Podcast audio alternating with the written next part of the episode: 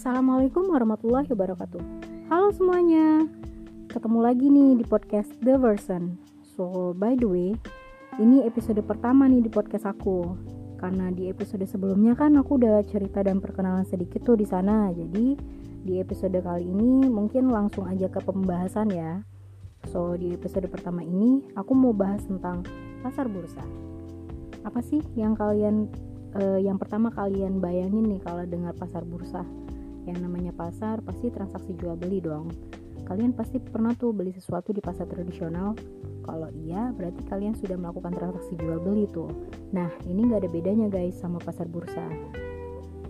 Hmm, kalau transaksi di pasar tradisional kan jelas tuh transaksinya langsung sama pedagang, ada pemasok dagangannya, pengelola pasar, pihak keamanannya, sampai ngatur dagangannya. Lah, kalau di pasar bursa gimana tuh? Nah, kalau kita sebagai investor mau transaksi jual beli efek difasilitasi nih di bursa atau dikenal PT Bursa Efek Indonesia.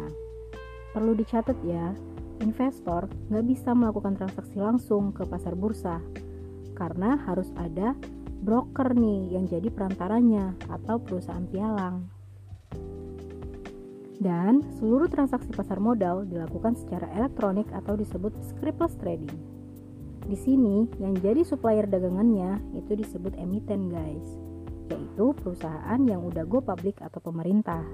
Setelah proses transaksi di bursa, proses selanjutnya dijalankan oleh KPEI atau Clearing Penjaminan Efek Indonesia.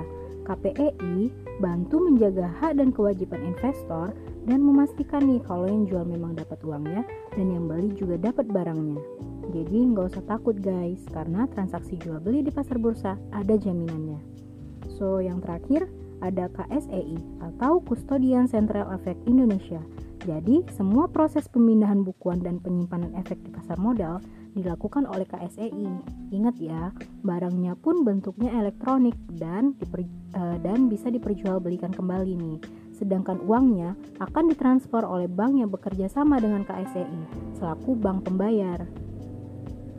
BI, KPI, dan KSEI disebut juga sebagai SRO atau Self-Regulatory Organization. Nah, biar kegiatan transaksi di pasar modal berjalan dengan baik tuh harus ada SRO tadi, BI, KPI, dan KSEI. Jadi singkatnya pasar bursa itu bursa efek adalah pasar yang berhubungan dengan pembelian dan penjualan efek perusahaan yang sudah terdaftar di bursa bursa memiliki arti tempat jual beli, sementara efek menurut Undang-Undang Nomor 8 Tahun 1995 tentang pasar modal adalah e, barang yang didagangkan di tempat jual beli tersebut.